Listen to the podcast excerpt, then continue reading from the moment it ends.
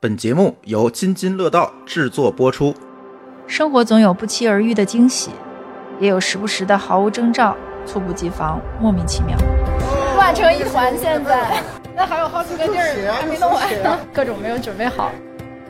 我从来没有幻想过做一个精酿酒馆是什么样子，但创业对于我来说，其实是一场预料之内的冒险。小伙伴们还挺拼的，好惨呀！好惨呀！昨晚经历了一场噩梦。昨天晚上经历了一个通宵。我是三点回去，然后五点钟睡的。百分之九十八的中国人并没有喝过真正的啤酒。就我觉得我们可能喝惯了标准化那些东西。我们改良和设计了超过一百七十款以上的配方，包括多肉管管、峨眉醉毛风味。这个的话是陈芒沟爱，这个可能会刷新你那个 可以尝一下。现在。更偏一点年轻化、市场化。其实并不想什么重新定义精酿啤酒，只是想把被剥夺的酒精选择权重新还给你，并额外赠送一份与现实拉开距离的自在。还好吗？还有你们喜欢的款哈。然后突然喝了这些，就还觉得挺有人情味的，就是对对对，就是它有它自己的温度在里面。不放纵麻痹，不委屈自己。我是慕容甜甜，欢迎登上 Blue Ark，不止好喝，不负期待。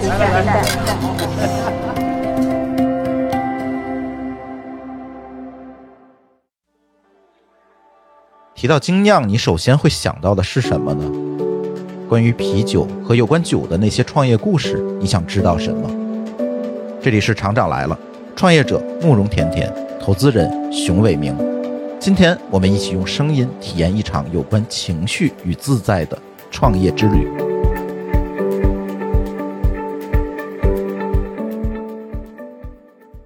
你们站直一点，等一下我把我拍拍，怕我要拉伸。我在往后走。一、二、三，这个喜欢吗？这你试。花生在哪？在你的脚下。是还还好吗？还有你们喜欢的款哈。那那下次来都觉得还蛮好的。然后下次。二零二一年九月二十五日，成都高新区盛智街七百七十七号朗诗西华府二十栋楼下，社区型精酿啤酒馆布鲁阿克全国首店正式开业。什么是没有门槛的精酿？如何打造适合国人的低度酒饮产品？我们为了什么把酒言欢？又为什么会愿意找一处安适的空间，盛放相聚的欢乐和独处的情绪呢？布鲁阿克的创始人慕容甜甜开始寻找答案。我是华创资本的合伙人熊伟明。华创呢是一个多赛道、单一阶段的早期投资机构。到现在呢，我们大概是四个主题，其中一个很重要的主题，我们叫做消费升级。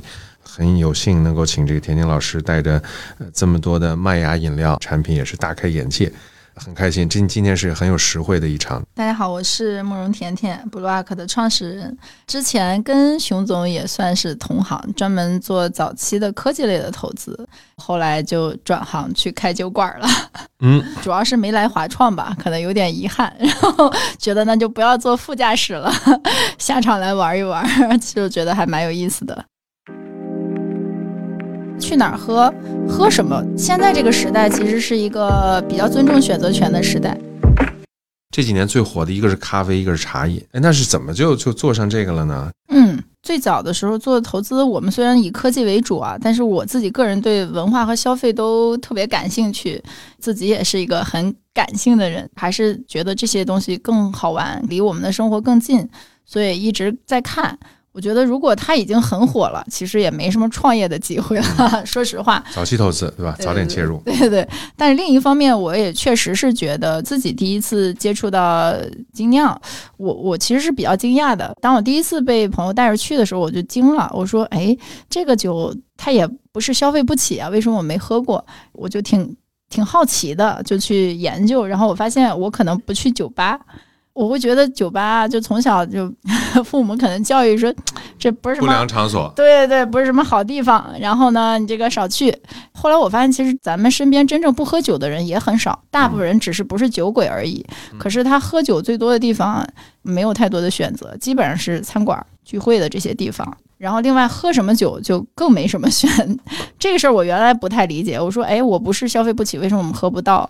但是当我真正了解这个行业，我发现是因为垄断。嗯，就比如说我在一个餐馆，为什么我喝不到？因为它被买断了。所以渠道问题，对吧？这个产业的问题更多是渠道问题。现在这个时代其实是一个比较尊重选择权的时代。一个年轻人他可以不去应酬，不去说为了某个生意去陪谁去喝酒，他可以跟喜欢的人一起喝酒，但是他去哪儿喝？喝什么，其实他是没有什么选择权的。比如去哪儿喝，他不去餐馆，他也没什么好地方去呀。今年开始，其实很多人开始讨论了，什么剧本杀、密室，然后酒馆，年轻人夜晚的三大生活方式，对吧？嗯，其实，在快速的增长，呃，但是它跟比如说在餐馆去喝酒比起来，还还是大概餐馆呢占了百分之八十吧。嗯，但这些地方基本上是在九十年代的时候，五个巨头就把这地方已经分完了。啊，哪五个巨头？像你能看到的，像青岛呀、雪花啊这些啊，然后因为大家不知道有没有印象，就是可能很多人的小时候，各个地方都有自己的，比如说啤酒厂什么的、对对对，现在好像又出现了，对吧？又重新来了。嗯，但重新来肯定不是原来那样了。其实也也没有必要有那么多啤酒厂，大家没什么差别，酿的都是美式工业拉格啤酒，新品牌也是很难进的。所以我后来看到这现象，我觉得这个时代了，大家是一个挺尊重自我、尊重选择权的。嗯，就像我的偶像埃隆·马斯克一样，就假设我们地球还是适合生存，可是我们不应该没有宇宙选择权，我们要去太空，我们要去火星。我我觉得至少你要把选择权还给他，而不是说，哎，我都不知道我还有其他的选择。酒馆这个事儿特别有意思，而且你听酒馆是不是感觉比酒吧安全多了，对吧？对，有文化的样子。过去几年，大家把白天该干的事儿都干完了，咖啡呀、茶呀，确实好像，而但中国好像，呃，历史上，嗯，唐宋时期我们有这种酒文化吗？比如说像，那时候的酒馆那是很发达的，不过那时候还是以喝黄酒、白酒各领风骚几千年。对 米酒，对吧？嗯、对他的那个时代，其实是一个文人骚客啊，都很喜欢去这种地方嘛。去那儿发微博嘛，对吧？差不多，嗯，写在墙上，对吧？然后留下来，对吧？看一下对什么大唐排行榜是吧？你就能知道这个哪些是 KOL。跟咖啡、茶饮比起来，我觉得酒是真正的灵感饮品。第一空间，你的家；第二空间，你的办公室；第三，你的咖啡；第四，你的茶饮；第五，你的酒馆。所以说，这个古希腊的时候，他专门有一个叫酒神节，还是叫什么？那个时候去，所有人都要这个，在那一方面庆祝粮食丰收，对吧？没有丰收，咱也喝不了酒，所以这个本身酿酒就是意味着经济高度发达的一个标志。是的，是的，很多人觉得，哎，喝完酒那个状态，感觉好像离神明更近了，嗯 他就觉得很有意思的一种感受啊。那时候还没有什么科学依据啊，但是确实，人为什么喝酒呢？我觉得还是因为大家需要精神上放松啊、解压啊这种，所以就是我们觉得叫第五空间是吧？第一空间你的家，第二空间你的办公室，第三你的咖啡，第四你的茶饮，第五你的酒馆。其实现在茶饮、咖啡和酒各占一个时段的，对，咖啡现在基本上上午居多，它开启活力满满的一天，嗯。下午它该续命了，嗯，晚上它就该去这个微醺放松了，就嗯这么一个状态。我觉得。中国的精酿已经发展十几年，它不是一个新生事物，我觉得它正处在从一个小众到大众这么一个拐点的阶段。嗯因为我们看喝啤酒是一个特别普遍，而且是所有的酒精饮品里头最高频的一个行为。对，啤酒也是最大的酒精饮品，喝的最多，而且反复喝的是很多的。为什么？因为中国人喝酒，他是跟欧美人不一样。像我们有很多国外的朋友，你看他白天就开喝，他不需要吃任何的东西。对，这个其实挺有意思。这个当时我们专门看那个成瘾症、上瘾症嘛，对吧？这个嗯欧美明显的酗酒，它好像很容易得。嗯，它真的就是，比如像那个《Living Las Vegas》，对吧？这个尼古拉斯凯奇演的那个老片儿，呃，在中国呢，中国人是不是体质或者基因里面没有这个东西？他似乎没有上瘾症，他会天天想喝，但是嗯他不会上瘾。他他不会成醉鬼、酗酒那种。对，不俄罗斯对吧？欧美那好像在基因里面就是这个，他这个当时的排名是说，这个上瘾症是基因决定的，你是无法摆脱的。啊、大概是从尼安德特人开始的。嗯 但是呢，呃，我觉得啊，可能一个很重要的原因是因为中国人是吃吃喝喝，外国人他只喝。它就消解了一些那种的酗酒的成分。我觉得，因为吃喝它相左，比如说就是相互的去影响，然后最后你就变成很愉悦的体验。比如说吃东西的时候，你需要解腻，因为中国人吃的比较油、比较重、比较盐。然后你看，为什么我们喝了全世界最多的啤酒呢？嗯因为它就是很爽，它就很解腻，嗯，它就特别适合佐餐。啊，我们当副食用，对吧？对，所以它的这种饮用量就很大。有道理。然后而且他一直在喝，哪怕就是说他觉得很 low，然后这味道也不太好，但是你你也没有更好的选择。其实你让他喝果酒呀、喝红酒呀、喝白酒，他都不是这个感觉的。嗯，哎，这个赛道，我记得几年前陆陆续续开始看到一些这个精酿，比如在北京的话呢，最早是一帮老外搞那个大悦，嗯，那个在这个豆角胡同三十三号，我还去过这个。哦哦，那很早了。对，很有意思。然后这个呃很深的这个杯子，对吧？很重的，基本上都是你最苦的那个那个味道。嗯那是它是可能最淡的，它还有更深的一大堆的。然后大悦完了之后呢，包括现在比如我们看到金 A 啤酒啊，然后什么这个熊猫啊，反正这些精酿这个呃都出来了。到底是开酒馆好，还是咱就做个 做个品牌？嗯就是咱们做成这个这个燕京，或者是青岛，或者哈尔滨雪花什么之类的，到底是选择产品还是选择开店？是怎么想的呢？嗯，这事儿其实我们在创业的时候也一直在问自己啊。开店是我们一开始想的必然之路啊，只是说我们当时觉得线上也可以做。到底是酒还是酒馆？到底你走啥？前两年其实也有精酿品牌获得很高的融资，包括去年的一些什么低度炒酒，其实也拿了不少的钱。我们也是那会儿开始创业的嘛，但是我们的思考，我觉得还是要更深一点。最初的两款产品，三个月的线上店铺试水，慕容甜甜和他的团队得到了出乎预想的结果。咱们那个线上店已经开了有三个多月了啊。你看啊，我们从这个竞争对手的品牌，这个他们京东、淘宝、天猫的数据我们全都看了，大家可以看一看。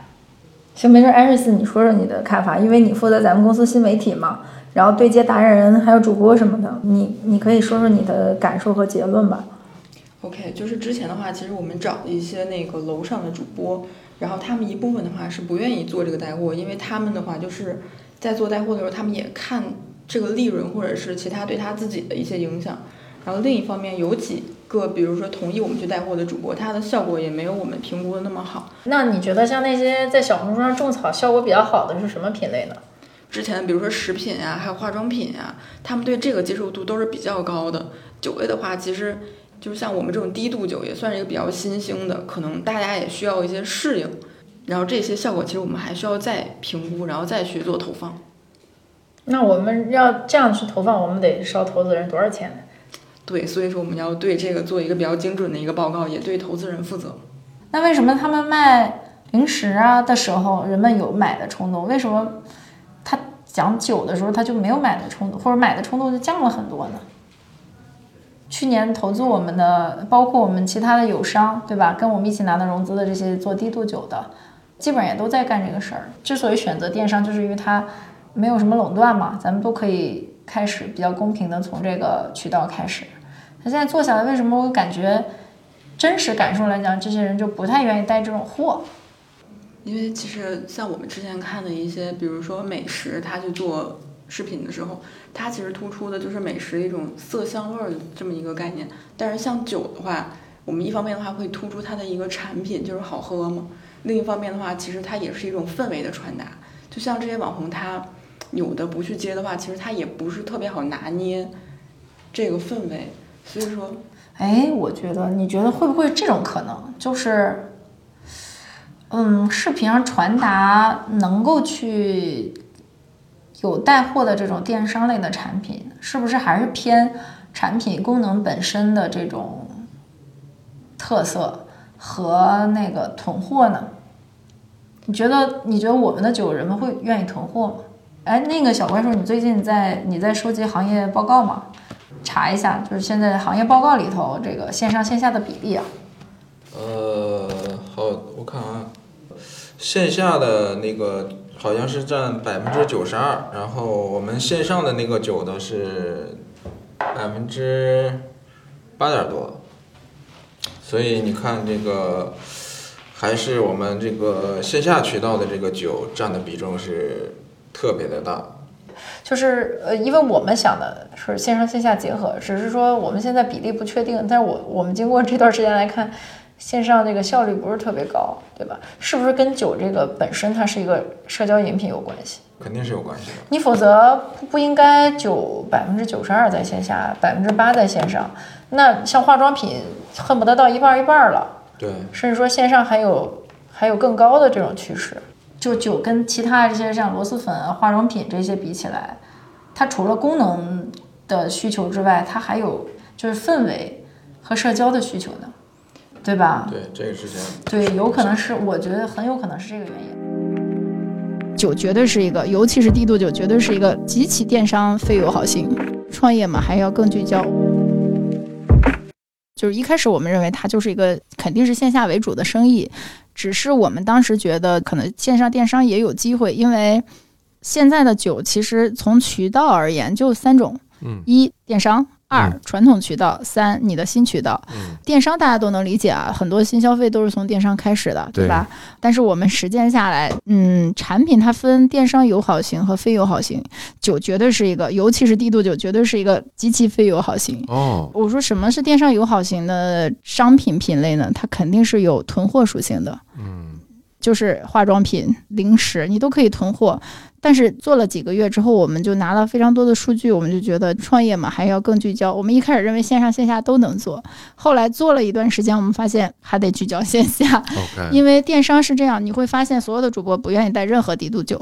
哦，就是我们所有的酒精的这个销售而言，百分之九十二在线下，百分之八在线上，而百分之八在线上里，百分之七十是。红酒、白酒、洋酒，白酒第一，红酒第二，洋酒第三。所有的低度酒，哪怕是什么百威之类的，全部都是靠后的，垫底儿的。为什么？因为没人囤货呀。你想，咱们好朋友晚上六点半约了吃饭喝酒，没人提前几天去囤着的，因为他喝的也多，也挺沉的。它是一个真正跟咖啡和茶饮比起来，真正的社交饮品。对，也就是说，喝咖啡、喝奶茶，你都可以自己喝。喝酒你还得跟一些人一起喝，也不一定是很多人，但是自己喝的人就少了很多，所以这样叠加起来，其实它就极其电商费友好性。所以我最近一直在思考，我觉得从咱们这段时间的实践来讲，然后尤其是刚才我们也看报告了，就是整个酒可能还得聚焦线下，否则的话，我们团队精力一是顾不过来，二说现在它转化率又比较低，我们是要拥挤在百分之八的这个。线上渠道跟那些人一块儿去 PK 这个占比这么低的渠道，还是说我们去走这个占比高的渠道？这个我觉得我们肯定要做一个决策了。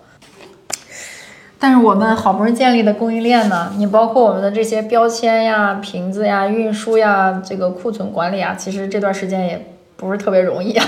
这个，这个确实是个问题。我们可以可以在我们线下店开出来之后，主打我们的外卖。外卖也是可以的。其实我觉得线上，如果我们现在做成这样，就这么砍掉的话，其实会有一点点可惜。它在线上也是作为我们的一种宣传，而且我们也只是把它是是调研了一部分，就是也还是得再看看市场对我们的一个反应。对，就我感觉酒还是始终可以做电商的，但是你看你创业的第一步，咱们应该做哪儿？我觉得也没办法，当时咱们做电商也是因为开店条件不具备嘛，先从这儿跑。我觉得我们将来还是有机会做好多事儿的，是吧？对对，就是看我们用什么样的战略了。到底人们喝酒吃什么？你说年轻人晚上不会那么少睡觉的，嗯，所以我认为这是一个市场机会。到底人们喝酒是什么？我认为我们从实践下来。第一是因为它需要有一个这样的放松解压的氛围，然后才是酒，酒能给他带来这种夜晚上的这种放松解压的安全感。嗯，这个社交环境也很重要。对，所以如果能进餐馆，我觉得是最好的选择，但是进不去啊。所以是不是其实像什么 Manner 咖啡啊，还有什么这茶那茶的了，都是因为进不去餐厅，自己不得不找一个地方。它其实跟餐厅的绑定性没有那么强。茶饮其实现在你能看到，比如说吃火锅的人啊，对，大概有百分之四十的人据说在点奶茶，但是他没有什么选择障碍，他知道他周边一定有他喜欢的奶茶品牌。我觉得这还是因为他自建了渠道，形成了网络。所以我觉得肯定最有机会的就是自建网络了，所以我们才聚焦做线下的酒馆，提供大家喜欢的酒，就这样的一个状态。哎，那从这个做生意的角度来讲，比如说咖啡，可能一天没准两杯，对吧？早上一杯，下午一杯啊。就是如果喝的人不多的话，因为有的人就哇，我有朋友天天在喝，那就跑出那种人。那像这个奶茶呢，可能没准也是一两杯的样子。嗯，酒，嗯。会喝的更多吗？嗯，比如说，就是我有很多能喝酒，那这每人十个十个的喝，对吧？这个从客单的角度来讲呢，啊，当然客单似乎好像比咖啡要便宜一些，是吧？除非我们在一些非常贵的这个地方，不知道你笑了，那是不是更贵？呃，你看什么品质的？你比如说速溶咖啡。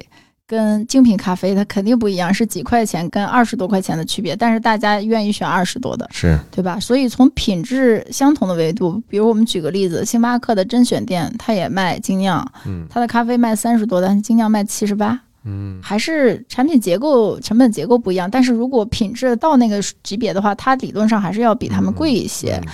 但是，就是我们看绝对的市场规模吧，单纯从啤酒而言，也得是五千亿以上，其实是比目前的咖啡要高的，嗯，比茶饮要略高一些。茶它不仅仅是茶饮啊，它还有那种纯茶呀什么的。所以这个事儿从我们的实践下来，我觉得是这样的：首先，在中国喝咖啡还没到一天一次，嗯，它在上海大概是以两百多杯一年，它是以。至少是以周几次的这种频率，听起来就是上班喝咖啡，不上班不喝咖啡。其实是上午现在更多，是吧？理论上下午被茶饮还是有一定的替代的。OK，但是他们都算，我觉得都算相对快消，它还是以周为单位的。在中国，你在欧美，比如说喝咖啡一天肯定是以天为单位，在中国肯定到不了，除了上海，连周都不算。啊，人均才六倍多，一年下来，对吧？它还有一个培育的过程。但是喝酒的话。正常，如果你跟朋友们聚在一起，是以月为单位的。北京、上海这种，大家你们想一想，朋友们聚在一起，嗯，也挺远的，挺忙的，对吧？一个月聚个一两次、两三次，嗯，就不错。但可能在成都、长沙啊这些地方，贵阳这种，可能以周为单位。对，嗯，接着就是另外的维度，就是你不跟朋友聚在一起。然后，但是你你你说年轻人晚上睡不睡觉呢？他不会那么少睡觉的。嗯，所以我认为这是一个市场机会。哎，那比如说像那些以周为单位聚会的城市，当地可能有很多老品牌，对吧？就是传统的那些酒啊，就刚才咱们说的一些这个这种新的东西进去，呃，虽然都是年轻人，但你觉得大家会就大家怎么接受这些新的口味和新的品牌体验？我觉得到他们身边，让他们看到。然后有机会体验的，因为现在想让他尝试，这个成本是不高的。线下，我觉得只要会做的，其实你肯定有机会让他去尝试。无论是通过小红书，通过大众点评，去吧？通过抖音，你一定是有机会让他尝试的。尝试之后，他能不能留得住，是不是还会来？这个是一个你你的考验。然后另外就是就是想清楚这个事儿。中国人有自己的口感密码，我们想创造是中国人喜欢的口感，不是说去迎合外国人的。那你喝了咱们的产品，你什么感受？我觉得挺惊艳的，就是。那如果现在是人家咱们都叫叫这个文化自信呢，他会不会对国产品牌有一些好感呢？国人现在对国产品牌是有一点信念的，但是。你得也有一些东西得呈现给他，但他确实是不了解你这个东西，可能你得让他先尝试之后，他才会对我们有感觉。但是他这个你想让他先尝试的话，这一步就很难。我觉得从现在这个人的维度，还是要去了解这个时代的年轻人是很有个性的，金钱上他们也很有安全感，大家就是很懂得享受生活，也有民族的这种自豪感和自信，所以很多我们自己的本土品牌特别有机会。然后同时的话，他们也是更多的关注自己，比如说悦己呀、开心呀、快乐啊这些元素，而且对入口的东西，其实对品质的要求也是越来越高的。那什么样的东西可以给到他们？这个事儿其实是挺难的。比如说，我们随便找一下代加工啊，搞点什么香精怼一怼的酒，其实可能更容易。反而是自主去研发去用，而且我们全部都是用纯天然的原料去酿造的。我觉得就是入口的东西，其实大家是有有感觉的。比如说刚才你们喝到的，像那个刚才的热带菊雨，对吧？如果我这时候拿一个。香精去怼出来的那种芒果啊，或者是橘子的味道，你一比较就知道它是不一样的。为什么现在没有人再去喝什么就是那种碎茶包怼出来的奶茶呢？一共也就是二三十块钱，但是我的品质很高。那个几块钱我也不差这点钱，但是我希望它的品质好一点，然后颜值要高，让我自己更开心。从这种角度来讲，其实，嗯，去思考这个产品怎么能更好的满足它。我们想创造是中国人喜欢的口感，不是说去迎合外国人的。我不是也学习了酿酒师嘛？虽然我这水平做商业酿造不行，但是很懂产品，也比较认真的。我觉得对产品还是要有敬畏之心。越简单的，其实可能背后越复杂。过去我的体验来讲，我太痛苦了，因为我感觉我这些年真的是比较高质量的交流。嗯，很多时候都是跟朋友们一起喝点精酿啊，在一个地方大家聊聊天的，因为。你不是跟任何人都可以喝酒的。我说这个时代，你你选择跟谁喝酒，我认为是有自由的。这个时代年轻人在这个事儿上是有选择的。接着再去看的时候，你会发现，哎，你其他方面可能没什么选择。然后包括我两年多，我跟朋友在一起，我不配点酒，因为我不知道那写的什么。我就觉得这事儿太痛苦了。嗯，有没有什么简单直接的方式，能让人们没有那么多的认知门槛？你说什么是泥煤味？那种 那种抽象的感觉，那种微妙的那种体验，其实是挺有门槛的。但是你说喝酒需要那么累吗？我觉得不是。我们希望的，比如说人们在我们这喝酒是什么样的人？就是他首先一定是他跟他喜欢的人，二就是说他不需要说，哎呀，我这是不是容易一不小心就翻车呀？是吧？啊，这一一发个朋友圈被人嘲笑啊。就是他要简单直接，但是他一样是有品质的。所以从这个角度，我们去思考产品的事儿。嗯，我就觉得，如果做传统的这种精酿，也是有他自己人为的门槛有点高。理解。就像咖啡大师做那个咖啡，他自己当然是这个水平很高，但是普通人是没什么感觉的。不是我咖啡是为什么？我咖啡是为了提神呢。白天的时候，我要我要开启工作一天的那种活力感呀。对，喝酒也一样。你说他为什么喝酒？他是为了找这个酒花有多么的复杂，然后这个酿造水平有多高。他不关注这个，他就关注 我跟喜欢的人一块聊聊天儿，彼此是更近了，是这种需求。所以就不要把这事儿搞得很复杂。但是不复杂不代表产品没有品质。我觉得还是要讲究品质的。好的产品自己也会说话的。所以我们在产品的设计上，我觉得。不要有门槛，让人们不要选起来战战兢兢的，都不知道选什么。另外，喝起来不要说好门一喝了踩坑了，这是什么东西？苦的要死，下次再不想喝了。嗯，对，就是从苦度这个角度，比如说我们就不应该去参照欧美人的配方，嗯，哪怕是大师的配方，其实也是有问题的，因为我们的基因不一样。中国人就你看，咖啡这么多年喝美式的也是少，我们就要加糖加奶。然后甜鲜香，这就我们中国人喜欢的东西。所以你看，反而是说这个生椰拿铁，让很多不喝咖啡的人开始喝咖啡了，对对吧？就是你要让他先体验到乐趣，然后这种乐趣是要符合我们。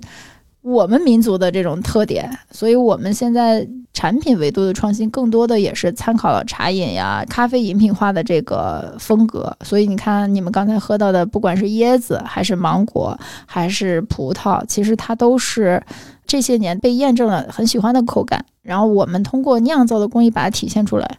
啊，有一些不知道，以为我们是什么线条啊之类的，我们没有。线条这个嗯没没法达到这种口感，它就是很分离，九十九，然后果泥是果泥，你你喝不出来融合感，融合感还是要混合发酵的，你要想办法让果糖参与到一部分发酵，也变成一部分酒精，然后才能把你这个酒体的融合度做起来。哎，所以酿造要当地酿吗？啊，那不一定，你冷链运过来就可以了。而且我们的定位也不是那种工业啤酒，是吧？咱们这个能存多久？两个维度啊，一是从酒厂出来冷链过来，你在保压低温的环境下，差不多四个月左右，但是打出来三个小时，甚至是最好的口感，肯定半小时之内，酒花的香气接触到氧气就开始氧化老化了。但是它在冷库里头冷藏处理和保压处理之后，在这个维度上，它大概在四个月左右。嗯，哎，那像比如说咱们还是回到那个产品和开店的这个区别上，比如说现在百威的，嗯，它按产品销售出去的这个销售额和它在店里面消费的销售额，大概比例拍脑子大概会是一半一半，还是说大部分是在店里消耗的？大部分是在店里头，就是所谓的即饮市场和非即饮市场嘛。但它的店是什么店？它是饭店，对，它是不是酒店。嗯，我们从实践来讲，我觉得啊，就是酒馆解决的是什么？是产品和渠道合二为一的东西。如果不是这种垄断型的情况，可能我们进渠道肯定是有很大的机会。但我觉得现在前辈们的实践来讲，其实不不是特别容易。它至少不是一个很初创的公司能够做到的。包括像已经上市的品牌，也某种程度也验证了这个事儿嘛。因为渠道是自己的，你一定是有需求的，哪怕是大学生，哪怕他消费力有限，他也是要喝酒的。嗯，所以在这个维度上呢，我觉得解决的是年轻人晚上下班儿。嗯，到睡觉之间的一个放松解压的状态，这里头基本上就分为两种状态，一种就是以月想得开的城市，可能以周为单位的一次一些聚会，但是更多的时候他也不会天天聚，可是他这时候他也不会早睡觉，他依然想找个地方放松的时候，就应该离他更近。嗯，那个以月为单位的聚会，一般是会去在比如说综合体啊，就是这些年轻人比较聚集的这些地方，吃吃喝喝的。但更多的时候，他家附近怎么办？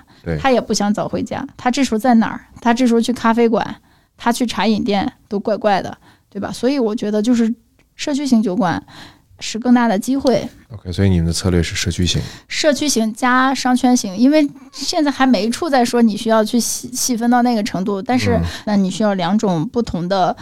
方式去满足它，但从社区型的酒馆，我们实际的反馈我觉得特别有意思。就是首先它肯定是以周为单位的，OK，因为它太近了，离它很近，它就不担心什么酒驾呀，哎呀去的很远了，然后这些问题。嗯，对。哎，那你的观察是他们经常是两两成群的去，还是就是一个人在那儿？那不是得等开了才知道吗？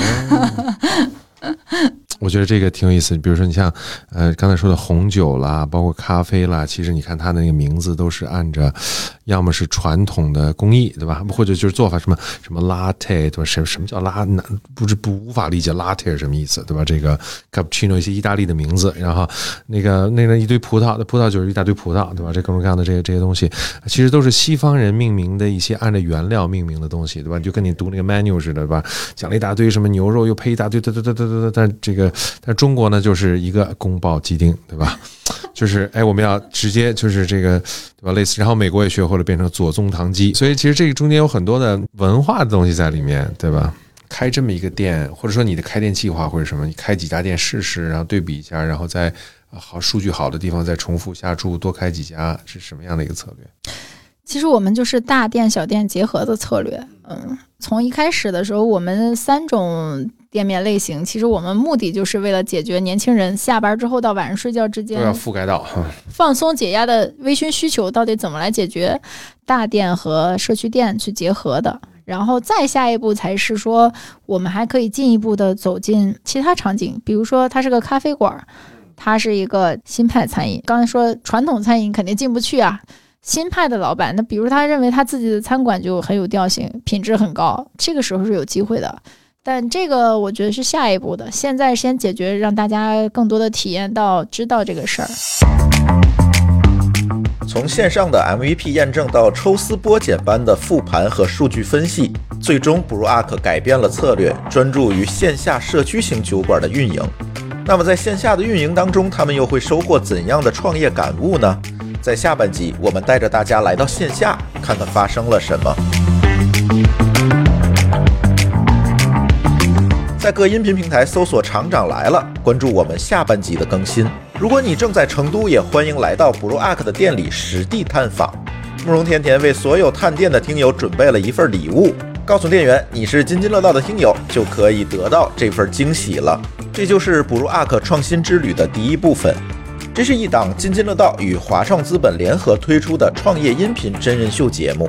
如果你愿意参与我们的节目录制，欢迎与我们联系，hi at dao 点 fm。